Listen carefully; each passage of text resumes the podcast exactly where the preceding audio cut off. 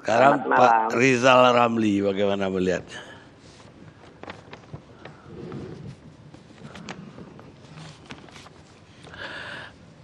Gimana Pak, Pak Rizal Kani. Hah? Saya ingin menyatakan satu hal. Bahwa sebelum ada corona, ekonomi kita udah masalah. Saya bicara dengan Ketua Asosiasi Tanah Abang, Glodok, dan lain-lain. Rata-rata penjualan udah drop. Sejak tahun 2017, 18, dan 19. Saya pernah tanya, rata-rata 50-60 tahun, pernah nggak dalam sejarah hidup Anda mengalami kondisi gini? Mereka bilang hanya sekali pada masa akhir Bung Karno dan awal Pak Harto.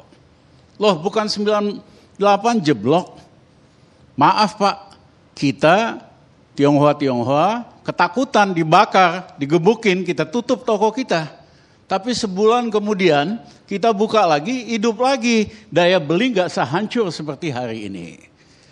Nah, berbagai indikator saya nggak usah ulangi karena biasanya ada yang rajin bantah-bantah saya ya trade balance negatif current account sub- eh, negatif eh, kemudian juga primary balance dan segala macam lah kita gunakan semua indikator makroekonomi sebelum ada corona kita sudah mengalami krisis Nah, tetapi seolah-olah ada stabil, stability, terutama di dalam nilai tukar.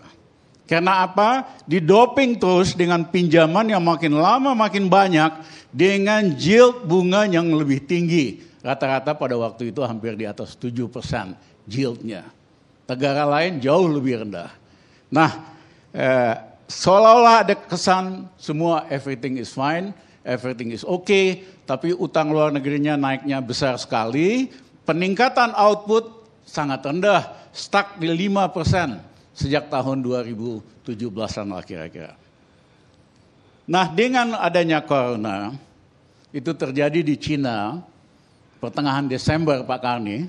Karni kalau ingat, eh, kasus pertama di Indonesia menurut Fakultas Kedokteran itu bulan Januari. Tapi kita dari Januari sampai pertengahan Maret itu dalam proses self denial.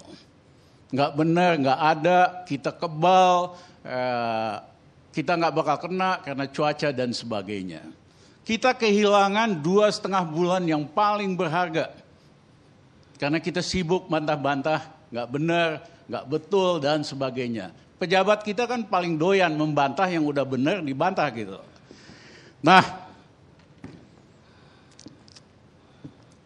kemudian pada Januari sampai barulah pertengahan Maret ada kesadaran bahwa ini memang benar, bahwa ini masalah udah serius. Tapi dua setengah bulan itu yang terjadi disinformasi oleh pejabat tentang keberadaan corona. Nah pada waktu kita mulai sadar itu, kita bukannya nutup arus uh, turis, arus pekerja dari Cina. Malah izinkan, malah ada rencana mau kasih insentif sekian miliar untuk membantu meningkatnya turisme. Yang kedua kita nyewa buzzer. Jumlahnya cukup besar. Bayangin masalahnya corona, masalah kesehatan yang disewa itu bayar buzzer. Ini pemerintah pikir dia bisa menyelesaikan masalah dengan misinformasi dan buzzer gitu loh.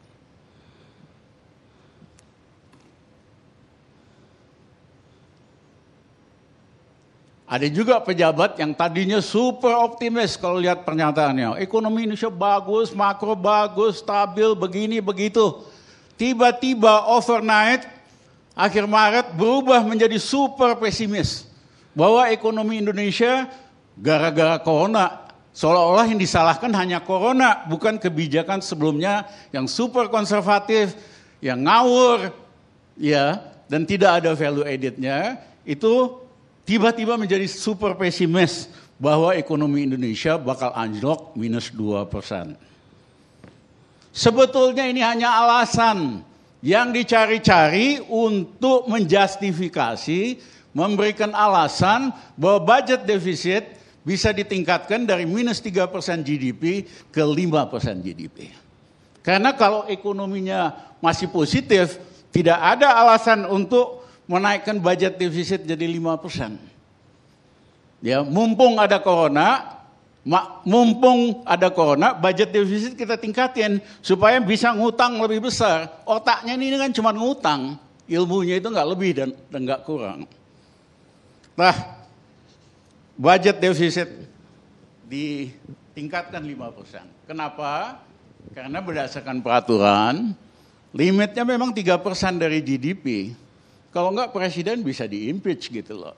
Jadi ini nyelamatin presiden juga supaya tidak diimpeach, supaya bisa jadi 5%. Saya sendiri, mohon maaf kalau teman-teman perhatikan ramalan saya di dalam bidang makroekonomi, di dalam bidang corporate, rata-rata tuh nyaris tepat. Saya sendiri tidak sesuper pesimis itu.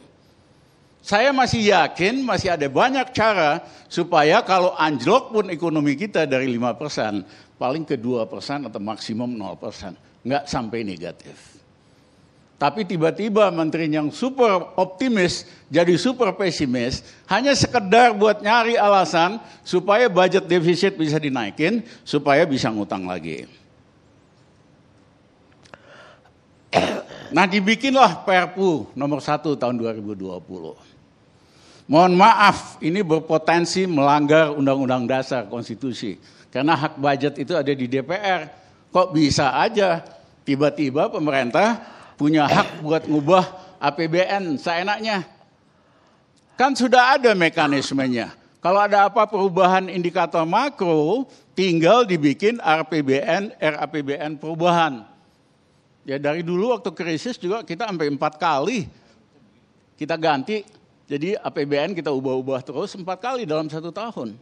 Jadi tidak perlu nerbitin perpu di mana hak budget yang dilindungi oleh Undang-Undang Dasar mau diambil dari DPR. Nah yang kedua di dalam perpu itu ada pasal di mana jika terjadi kesalahan kebijakan tidak bisa dijadikan kasus hukum, tidak bisa dituntut. Wah, ini mah pintu masuk buat ngerampok lagi buat bikin skandal lagi, skandal BLBI, skandal Senturi, skandal apa lagi. Kok nggak belajar dari sejarah? Pejabat itu mesti punya tanggung jawab publik. Di Korea tahun 98, Menteri Keuangan Gubernur Bank, Bank Sentralnya masuk penjara karena kebijakannya dianggap merugikan negara besar-besaran. Ini enak aja, setiap bikin kasus yang merugikan negara triliunan bisa lolos Nah ini juga hal yang saya kira diitukan layak. Saya ingin kalau bisa grafiknya diperlihatkan. Bisa. Ya. Kalau semuanya normal, ada corona, kita cepat responnya, mengambil langkah-langkah yang tepat, itu yang terjadi garis hijau. Dalam waktu antara tiga atau maksimum enam bulan kita recover lagi. Grafik V. Tetapi kenyataannya kita ini garis kuning. Mula-mula nolak, gak ada corona, gak mungkin dan sebagainya. Langkah-langkah yang diambil terlambat. Bayangin buat nyediain awal-awal krisis buat menyediakan 2000 alat kesehatan buat dokter aja kagak bisa. Ya. Nah, sehingga ini makin lama makin dalam. Respons makroekonominya juga lambat. Merentah pakai himbauan. Himbauan supaya yang kasih kredit atau leasing nggak usah bayar dulu ditunda. Kok bisa merentah pakai himbauan? Merentah itu pakai peraturan. Saya dulu waktu zaman Gus Dur, kita berikan kredit diskon kepada pengusaha kecil 50 persen. Ada keputusannya sehingga bank-bank bisa pakai sebagai pegangan. Ini presiden, ini nggak usah dibayar, itu nggak usah dah. Apa dasarnya? Banyak pengusaha motor yang pinjam motor datang ke leasing. Pak, keputusan presiden begini. Urus saja sana sama presiden, kita nggak mau kok. Merentah itu pakai keputusan bukan himbauan. Nah, akibat model-model yang lambat ini, bisa-bisa recovery-nya satu sampai satu setengah tahun. Nah, tapi persoalannya, Bangsa kita nggak tahan. Dua bulan aja nggak tahan. Apalagi kalau sampai satu tahun.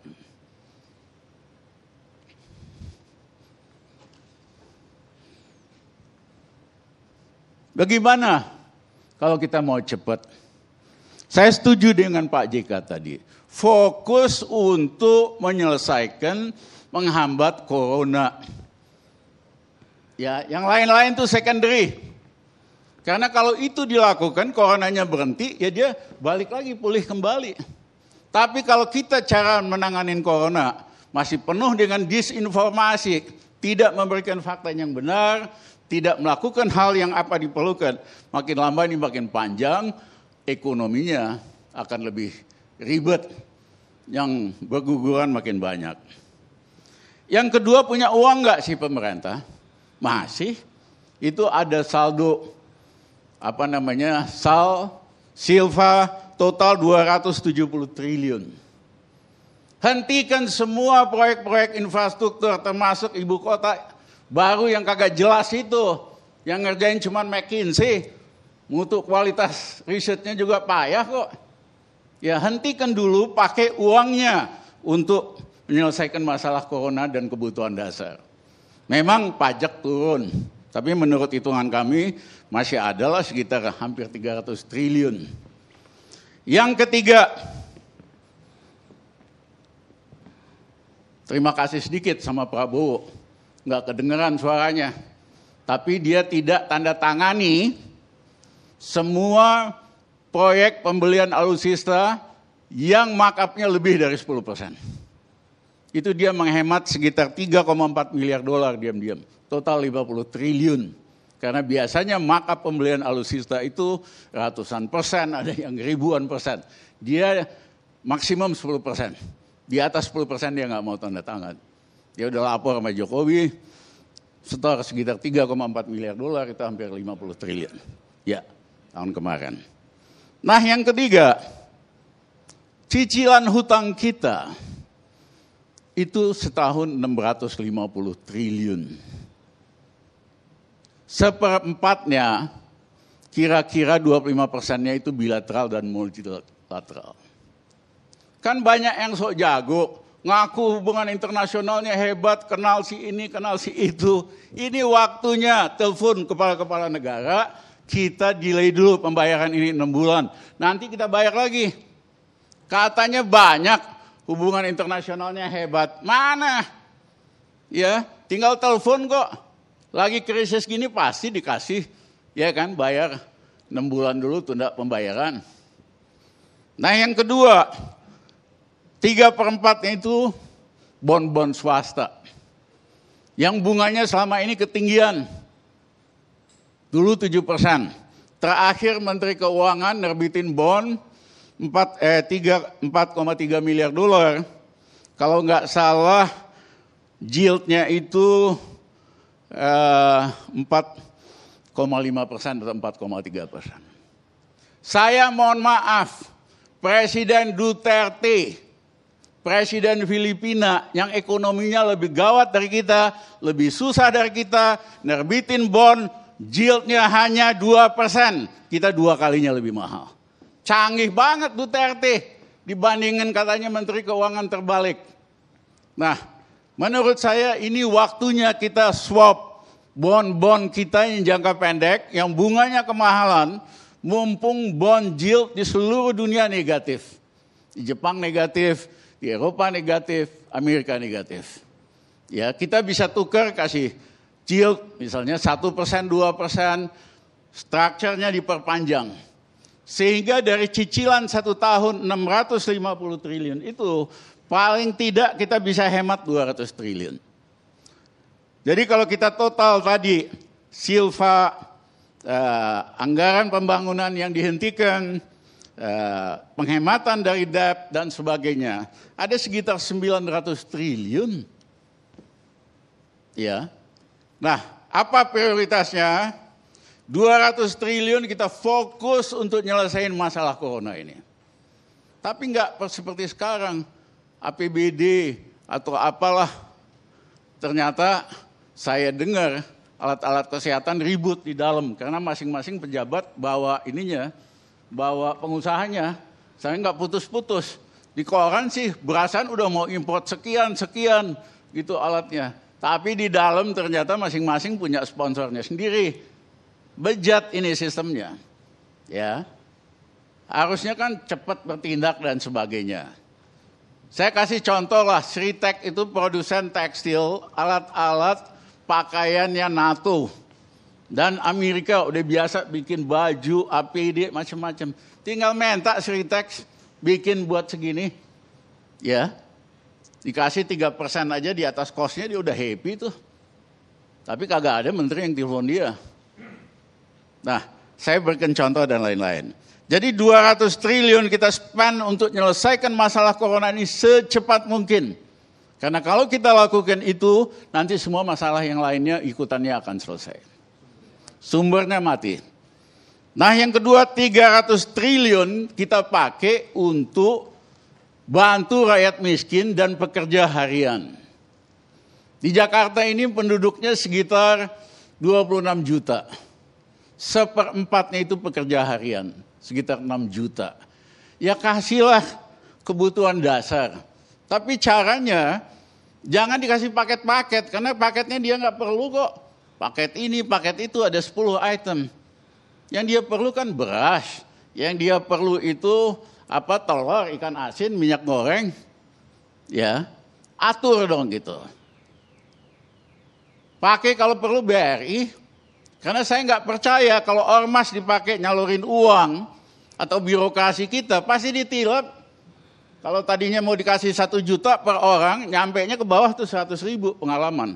Kita gunakan dong BRI buat nyalurin begini-begini. Sehingga yang hilang di jalan, rakyat bisa milih sendiri. Dia bisa tenang di rumah. Kalau saya sih sederhana, kalau ada yang punya account, balance-nya setengah juta, kita kasih satu juta, yang nggak punya account kita minta bikin account ATM sama BRI yang di atas 17 tahun.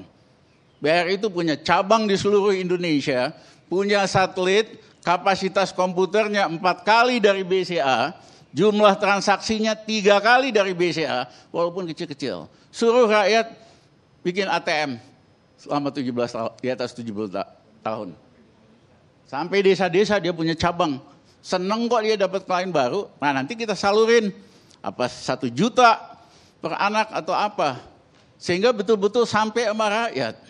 Nah kalau kita lakukan itu, bank juga istilahnya penetrasi bank lebih tinggi.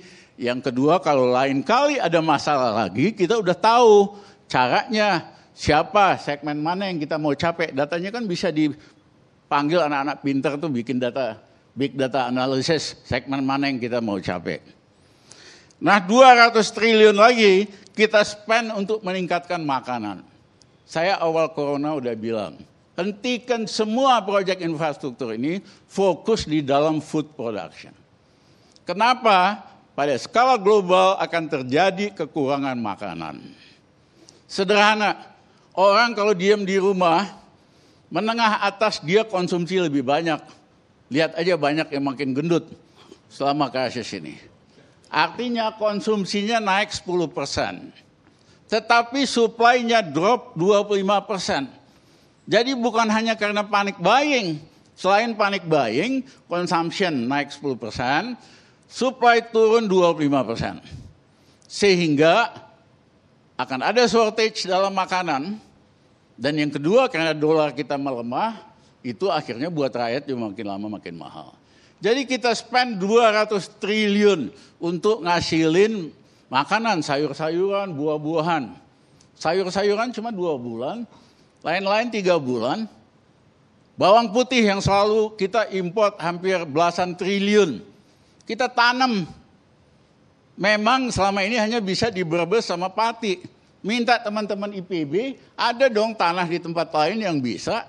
Nah kalau setahun kita bisa tiga kali produksi, tahun depan kita eksportir bawang putih. Jadi krisis ini kita gunakan sebagai kesempatan untuk memacu food production, termasuk beras dan lain-lainnya. Pilih aja 10 komoditi lah, jagung dan lain-lainnya. Itu rakyat ada kerjaan, kita nggak kelaparan rakyatnya. Kalau corona ini selesai, kita bisa jadi pemain untuk ekspor. Ya, karena di uh, Thailand mereka putuskan untuk ngurangin ekspornya.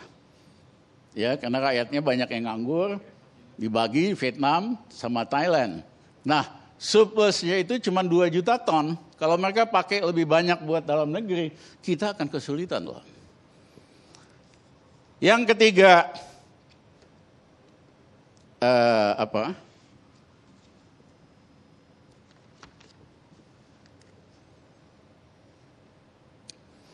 Yang ketiga, harus dipahami akibat krisis corona ini terjadi geopolitical shift, strategic geopolitical shift. Tadinya Cina itu pabrik dunia, semua multinasional punya pabrik di Cina. Mereka belajar setelah ini bahaya ternyata. Nggak boleh lagi kita sepenuhnya di Cina. Kita harus keluar dari Cina secepat mungkin. Pemerintah Jepang, Perdana Menteri Abe, kasih insentif buat perusahaan Jepang buat keluar dari Cina. Tapi ke mana mereka pergi? Ternyata mereka hanya mau pergi ke Vietnam, mereka hanya mau pergi ke India dan ke Meksiko. Indonesia nggak masuk. Padahal Pak Jokowi enam tahun terakhir selalu bilang, come to Indonesia, invest to Indonesia. Nggak ada hasilnya. Mohon maaf Pak Jokowi. Ya, karena you, do, you don't wrong the right strategy. Mak, kenapa mau masuk ke ekonomi yang 5 persen? India 7 persen, lain-lain 7 persen. Mereka ke sana dulu. Jadi pompa dulu ekonomi di dalam negeri ke 7 persen, otomatis nanti asing masuk kok. Dibalik logikanya. Nah, kita, para analis mengatakan, tiga negara ini akan jadi economic superpower dalam 10 tahun yang akan datang. Yaitu Vietnam, yaitu India, yaitu Meksiko. Menurut saya kalau kita canggih, kita cerdas, Indonesia bisa the fourth economic superpower dalam 10 tahun yang akan datang. Untuk itu kita jangan lagi jadi antek Cina. Ya, konstitusi kita jelas-jelas bebas aktif. Indonesia nggak boleh ikut blok barat, blok timur. Kita harus bebas aktif. Selama ini kan takut banget sama Cina. Dia nyeludupin orang terus dan sebagainya. Jadi ini waktunya untuk menggeser politik luar negeri kita dan politik investasi kita dari sangat pro Cina jadi antek Beijing jadi negeri kita sendiri dan ini kesempatan untuk Indonesia jadi economic superpower.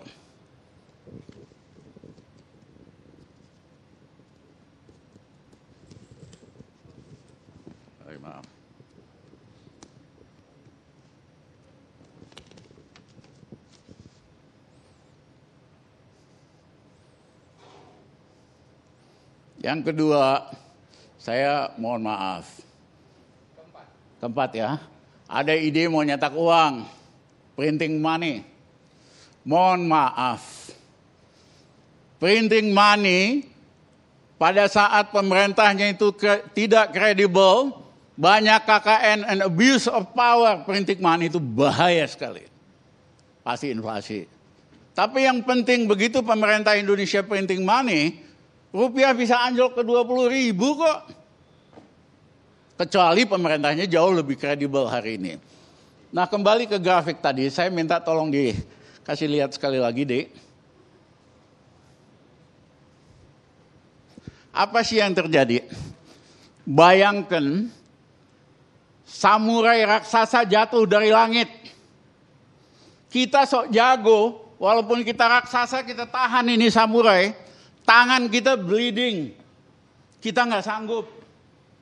Kasarnya, Indonesia nggak kaya-kaya amat. Kalau ada perusahaan mau back saham, buy back saham, bleeding loh. Lihat aja semua grup-grup besar di Indonesia. Valuasinya drop ada yang 200 triliun dan sebagainya. Samurai itu harus jatuh dulu ke tanah. Baru kita lakukan sesuatu. Nah kita ini tidak cukup kuat untuk melakukan makro pumping. Amerika, berapa waktu yang lalu, pump satu triliun US dollar. Hasilnya apa? Cuman berapa hari doang indeks di Amerika naik, habis itu anjlok lagi. Sekarang kemarin 2 triliun lagi. Seolah-olah mau naik sebentar, bentar lagi rontok lagi. Karena apa? Masalahnya di coronanya. You nggak selesaikan corona, mau lu pompa 2 triliun, tetap akan masalah. Nah, jadi jangan sok-sok makro pumping. Bank Indonesia sudah spend 300 triliun lebih untuk mensupport rupiah. Kecil efeknya. Bahkan kalau dia terlalu semangat, turunin lagi ke 15 ribu, spekulator pada beli tuh dolar nungguin lagi bentar lagi pasti anjlok lagi gitu loh. Jadi jangan sok jago, kemampuan kita terbatas, jangan lakukan makro pumping atau corporate pumping yang tidak perlu.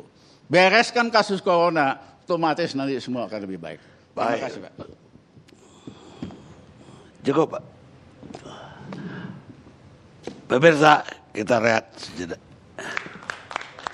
Sekarang Pak. Rizal Ramli, bagaimana melihatnya?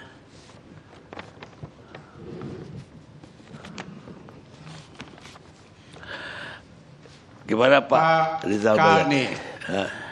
Saya ingin menyatakan satu hal. Bahwa sebelum ada corona, ekonomi kita udah masalah. Saya bicara dengan Ketua Asosiasi Tanah Abang, Glodok, dan lain-lain. Rata-rata penjualan udah drop.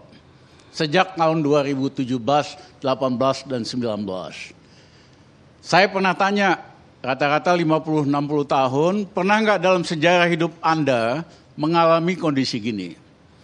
Mereka bilang hanya sekali pada masa akhir Bung Karno dan awal Pak Harto. Loh bukan 98 jeblok. Maaf Pak, kita Tionghoa-Tionghoa ketakutan dibakar, digebukin, kita tutup toko kita. Tapi sebulan kemudian kita buka lagi, hidup lagi. Daya beli nggak sehancur seperti hari ini. Nah, berbagai indikator. Saya nggak usah ulangi karena biasanya ada yang rajin bantah-bantah saya ya. Trade balance negatif current account eh, negatif eh, kemudian juga primary balance dan segala macam lah. Kita gunakan semua indikator makroekonomi. Sebelum ada corona kita sudah mengalami krisis. Nah, tetapi seolah-olah ada stabil, stability, terutama di dalam nilai tukar. Karena apa? Didoping terus dengan pinjaman yang makin lama makin banyak dengan yield bunga yang lebih tinggi. Rata-rata pada waktu itu hampir di atas 7% yieldnya. Negara lain jauh lebih rendah. Nah, eh, seolah-olah ada kesan semua everything is fine, everything is okay, tapi utang luar negerinya naiknya besar sekali, peningkatan output sangat rendah, stuck di 5% sejak tahun 2017-an lah kira-kira. Nah dengan adanya corona, itu terjadi di Cina pertengahan Desember Pak Karni, Karni kalau ingat, eh, kasus pertama di Indonesia menurut Fakultas Kedokteran itu bulan Januari. Tapi kita dari Januari sampai pertengahan Maret itu dalam proses self denial. Nggak benar, nggak ada, kita kebal, eh, kita nggak bakal kena karena cuaca dan sebagainya. Kita kehilangan dua setengah bulan yang paling berharga. Karena kita sibuk bantah-bantah, nggak benar, nggak betul dan sebagainya. Pejabat kita kan paling doyan membantah yang udah benar dibantah gitu. Nah, kemudian pada Januari sampai barulah pertengahan Maret ada kesadaran bahwa ini memang benar, bahwa ini masalah udah serius. Tapi dua setengah bulan itu yang terjadi disinformasi oleh pejabat tentang keberadaan corona. Nah, pada waktu kita mulai sadar itu, kita bukannya nutup arus eh, turis, arus pekerja dari Cina, malah izinkan, malah ada rencana mau kasih insentif sekian miliar untuk membantu meningkatkan turisme. Yang kedua, kita nyewa buzzer. Jumlahnya cukup besar. Bayangin masalahnya corona, masalah kesehatan, yang disewa itu buyer, buzzer. Ini pemerintah pikir dia bisa menyelesaikan masalah dengan misinformasi dan buzzer gitu loh.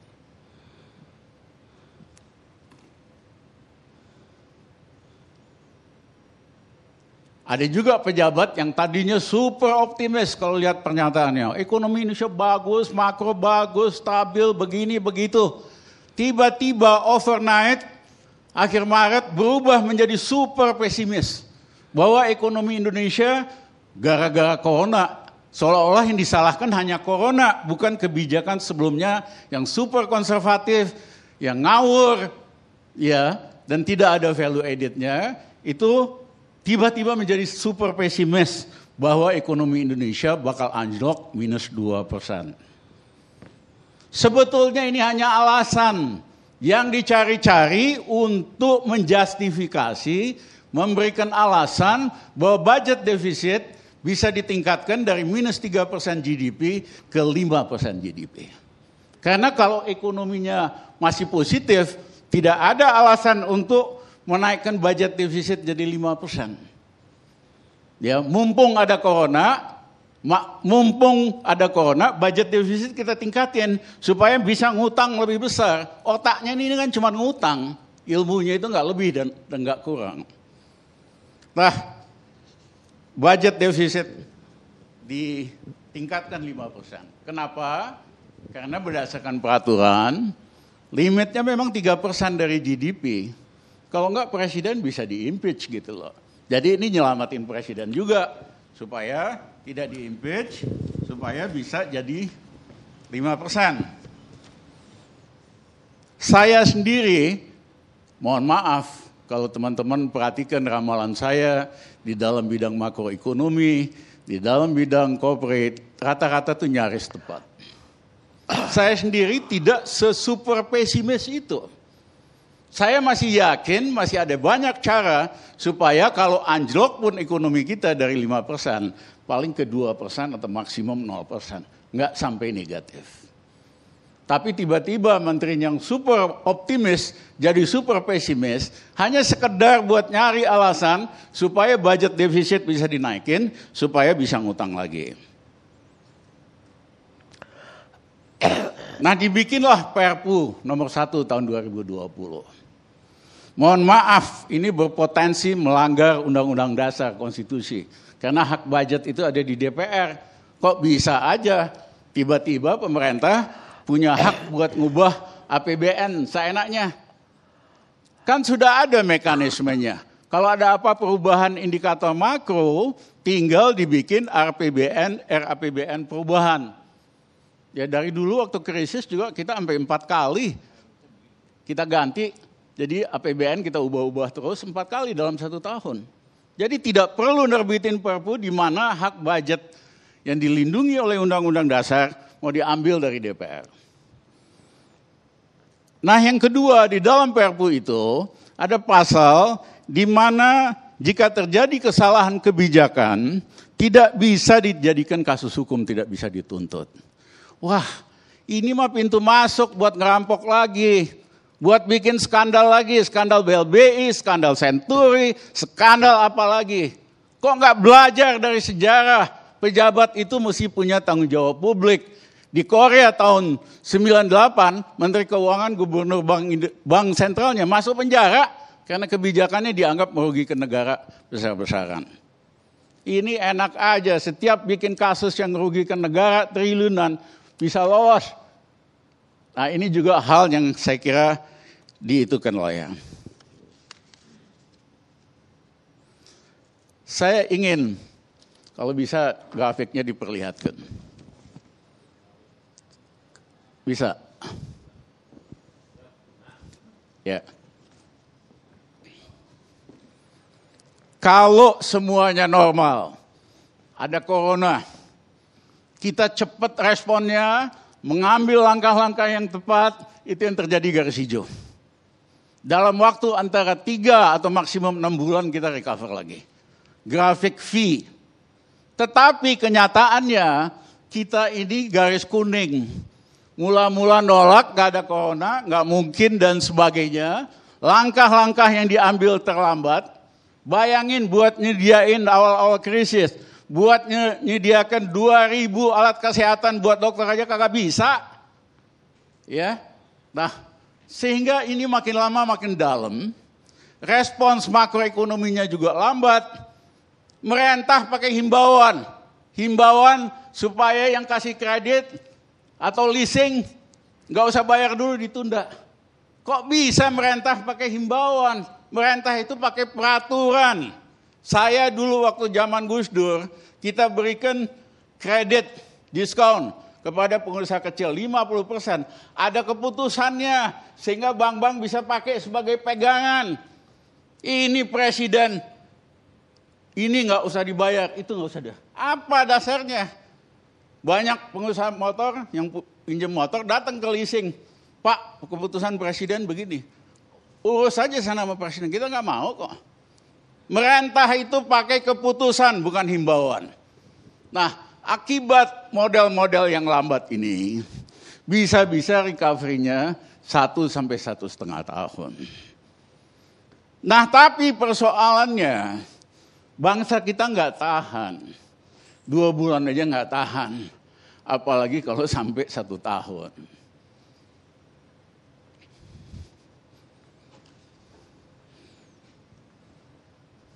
Bagaimana kalau kita mau cepat? Saya setuju dengan Pak JK tadi. Fokus untuk menyelesaikan menghambat corona Ya, yang lain-lain itu secondary. Karena kalau itu dilakukan, coronanya berhenti, ya dia balik lagi, pulih kembali. Tapi kalau kita cara menanganin corona masih penuh dengan disinformasi, tidak memberikan fakta yang benar, tidak melakukan hal yang apa diperlukan, makin lama ini makin panjang, ekonominya akan lebih ribet, yang berguguran makin banyak. Yang kedua punya uang nggak sih pemerintah? Masih. Itu ada saldo apa namanya? Sal Silva total 270 triliun. Hentikan semua proyek-proyek infrastruktur termasuk ibu kota baru yang kagak jelas itu. Yang ngerjain cuma McKinsey. Mutu kualitas risetnya juga payah kok.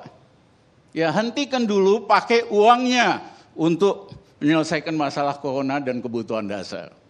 Memang pajak turun, tapi menurut hitungan kami masih adalah sekitar hampir 300 triliun. Yang ketiga,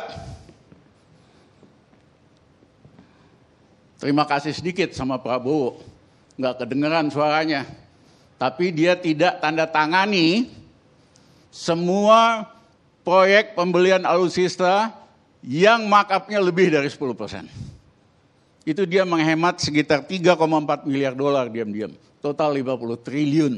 Karena biasanya maka pembelian alutsista itu ratusan persen, ada yang ribuan persen. Dia maksimum 10 persen. Di atas 10 persen dia nggak mau tanda tangan. Dia udah lapor sama Jokowi, setor sekitar 3,4 miliar dolar, itu hampir 50 triliun. Ya, tahun kemarin. Nah yang ketiga, cicilan hutang kita itu setahun 650 triliun. Seperempatnya, kira-kira 25 persennya itu bilateral dan multilateral. Kan banyak yang sok jago, ngaku hubungan internasionalnya hebat, kenal si ini, kenal si itu. Ini waktunya telepon kepala-kepala negara, kita delay dulu pembayaran ini 6 bulan. Nanti kita bayar lagi. Katanya banyak, hubungan internasionalnya hebat. Mana? Ya, tinggal telepon kok. Lagi krisis gini pasti dikasih, ya kan, bayar 6 bulan dulu tunda pembayaran. Nah yang kedua, tiga perempatnya itu bon-bon swasta. Yang bunganya selama ini ketinggian. Dulu 7 persen. Terakhir Menteri Keuangan nerbitin bon 4 eh 3 4,3 miliar dolar. Kalau nggak salah yieldnya itu eh, 4,5 persen atau 4,3 persen. Saya mohon maaf, Presiden Duterte, Presiden Filipina yang ekonominya lebih gawat dari kita, lebih susah dari kita, nerbitin bond, yieldnya hanya 2 persen. Kita dua kalinya lebih mahal. Canggih banget Duterte dibandingin katanya Menteri Keuangan terbalik. Nah, menurut saya ini waktunya kita swap bond-bond kita yang jangka pendek, yang bunganya kemahalan, mumpung bond yield di seluruh dunia negatif. Di Jepang negatif, di Eropa negatif, Amerika negatif. Ya, kita bisa tukar kasih yield misalnya 1%, 2%, strukturnya diperpanjang. Sehingga dari cicilan satu tahun 650 triliun itu paling tidak kita bisa hemat 200 triliun. Jadi kalau kita total tadi silva uh, anggaran pembangunan yang dihentikan, penghematan dari debt dan sebagainya, ada sekitar 900 triliun. Ya. Nah, apa prioritasnya? 200 triliun kita fokus untuk nyelesain masalah corona ini. Tapi enggak seperti sekarang, APBD atau apalah. Ternyata saya dengar alat-alat kesehatan ribut di dalam karena masing-masing pejabat bawa ininya, bawa pengusahanya. Saya nggak putus-putus. Di koran sih berasan udah mau import sekian sekian gitu alatnya. Tapi di dalam ternyata masing-masing punya sponsornya sendiri. Bejat ini sistemnya. Ya. Harusnya kan cepat bertindak dan sebagainya. Saya kasih contoh lah, Sritek itu produsen tekstil, alat-alat pakaiannya NATO. Dan Amerika udah biasa bikin baju, APD, macam-macam. Tinggal minta Sritex bikin buat segini. Ya, dikasih 3% aja di atas kosnya dia udah happy tuh. Tapi kagak ada menteri yang telepon dia. Nah, saya berikan contoh dan lain-lain. Jadi 200 triliun kita spend untuk menyelesaikan masalah corona ini secepat mungkin. Karena kalau kita lakukan itu, nanti semua masalah yang lainnya ikutannya akan selesai. Sumbernya mati. Nah yang kedua 300 triliun kita pakai untuk bantu rakyat miskin dan pekerja harian. Di Jakarta ini penduduknya sekitar 26 juta. Seperempatnya itu pekerja harian, sekitar 6 juta. Ya kasihlah kebutuhan dasar tapi caranya jangan dikasih paket-paket karena paketnya dia nggak perlu kok. Paket ini, paket itu ada 10 item. Yang dia perlu kan beras. Yang dia perlu itu apa telur, ikan asin, minyak goreng. Ya, atur dong gitu. Pakai kalau perlu BRI, karena saya nggak percaya kalau ormas dipakai nyalurin uang atau birokrasi kita pasti ditilap kalau tadinya mau dikasih satu juta per orang, nyampe nya ke bawah tuh seratus ribu pengalaman. Kita gunakan dong BRI buat nyalurin begini-begini. Sehingga yang hilang di jalan, rakyat bisa milih sendiri. Dia bisa tenang di rumah. Kalau saya sih sederhana, kalau ada yang punya account, balance-nya setengah juta, kita kasih satu juta. Yang nggak punya account, kita minta bikin account ATM sama BRI yang di atas 17 tahun. BRI itu punya cabang di seluruh Indonesia, punya satelit, kapasitas komputernya empat kali dari BCA, jumlah transaksinya tiga kali dari BCA, walaupun kecil-kecil. Suruh rakyat bikin ATM selama 17 tahun, di atas 70 tahun. Sampai desa-desa dia punya cabang. Seneng kok dia dapat klien baru. Nah nanti kita salurin apa satu juta per anak atau apa. Sehingga betul-betul sampai sama rakyat. Nah kalau kita lakukan itu, bank juga istilahnya penetrasi bank lebih tinggi. Yang kedua kalau lain kali ada masalah lagi, kita udah tahu caranya siapa, segmen mana yang kita mau capek. Datanya kan bisa dipanggil anak-anak pinter tuh bikin data, big data analysis, segmen mana yang kita mau capek. Nah 200 triliun lagi kita spend untuk meningkatkan makanan. Saya awal corona udah bilang, hentikan semua proyek infrastruktur ini fokus di dalam food production. Kenapa? Pada skala global akan terjadi kekurangan makanan. Sederhana, orang kalau diam di rumah, menengah atas dia konsumsi lebih banyak. Lihat aja banyak yang makin gendut selama krisis ini. Artinya konsumsinya naik 10 persen. Tetapi supply-nya drop 25 persen. Jadi bukan hanya karena panik buying. Selain panik buying, consumption naik 10%, supply turun 25%. Sehingga akan ada shortage dalam makanan. Dan yang kedua karena dolar kita melemah, itu akhirnya buat rakyat juga makin lama makin mahal. Jadi kita spend 200 triliun untuk ngasilin makanan, sayur-sayuran, buah-buahan. Sayur-sayuran cuma dua bulan, lain-lain tiga bulan. Bawang putih yang selalu kita import hampir belasan triliun. Kita tanam. Memang selama ini hanya bisa di Brebes sama Pati. Minta teman-teman IPB, ada dong tanah di tempat lain yang bisa. Nah kalau setahun kita bisa tiga kali produksi, tahun depan kita eksportir bawang putih.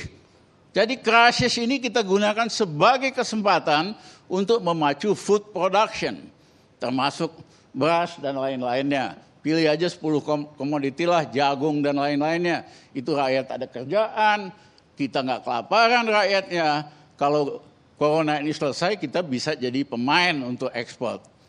Ya, karena di uh, Thailand mereka putuskan untuk ngurangin ekspornya. Ya, karena rakyatnya banyak yang nganggur, dibagi Vietnam sama Thailand. Nah, surplusnya itu cuma 2 juta ton. Kalau mereka pakai lebih banyak buat dalam negeri, kita akan kesulitan loh. Yang ketiga, uh, apa?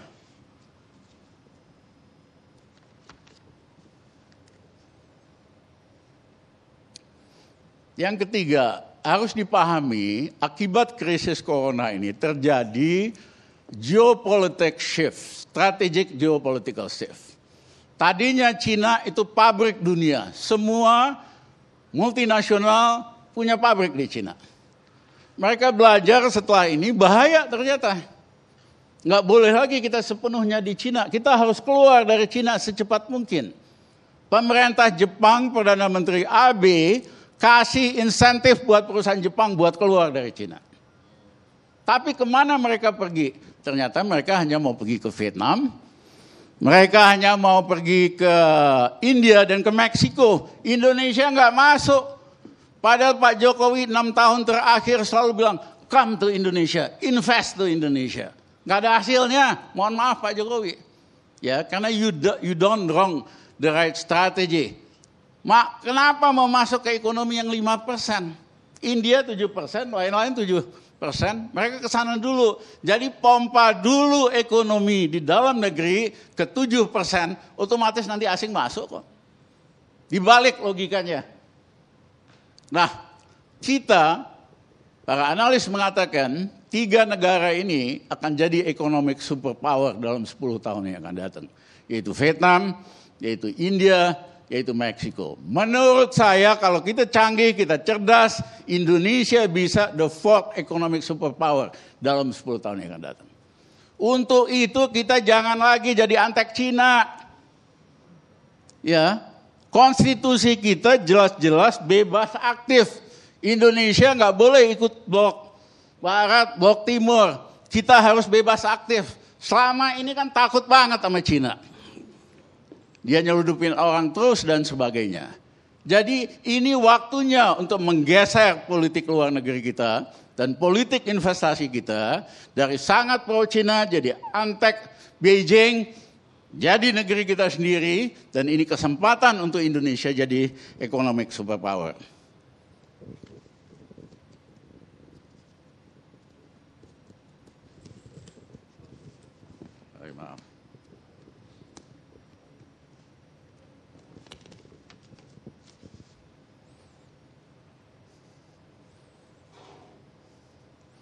Yang kedua, saya mohon maaf.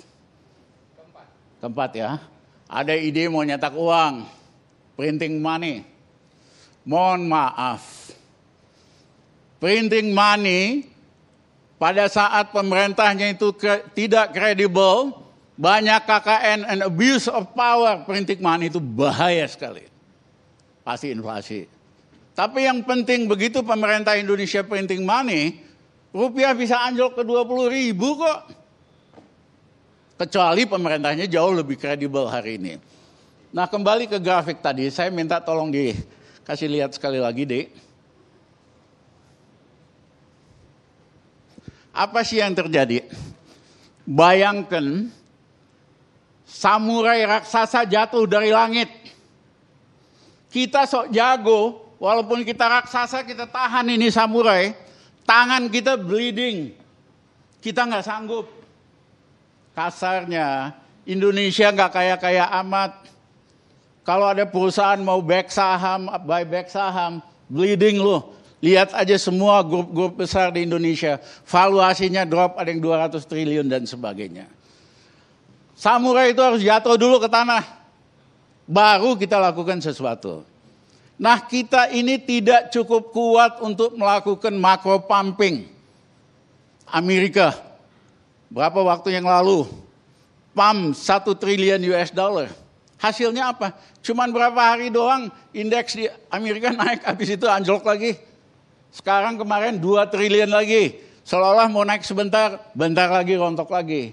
Karena apa? Masalahnya di coronanya. You nggak selesaikan corona, mau lu pompa 2 triliun, tetap akan masalah. Nah, jadi jangan sok-sok makro pumping. Bank Indonesia sudah spend 300 triliun lebih untuk mensupport rupiah. Kecil efeknya. Bahkan kalau dia terlalu semangat, turunin lagi ke 15 ribu, spekulator pada beli tuh. Dolar, nungguin lagi, bentar lagi pasti anjlok lagi gitu loh. Jadi jangan sok jago, kemampuan kita terbatas, jangan lakukan macro pumping atau corporate pumping yang tidak perlu. Bereskan kasus corona, otomatis nanti semua akan lebih baik. Terima Baik. kasih Pak. Cukup Pak. Pemirsa, kita rehat sejenak.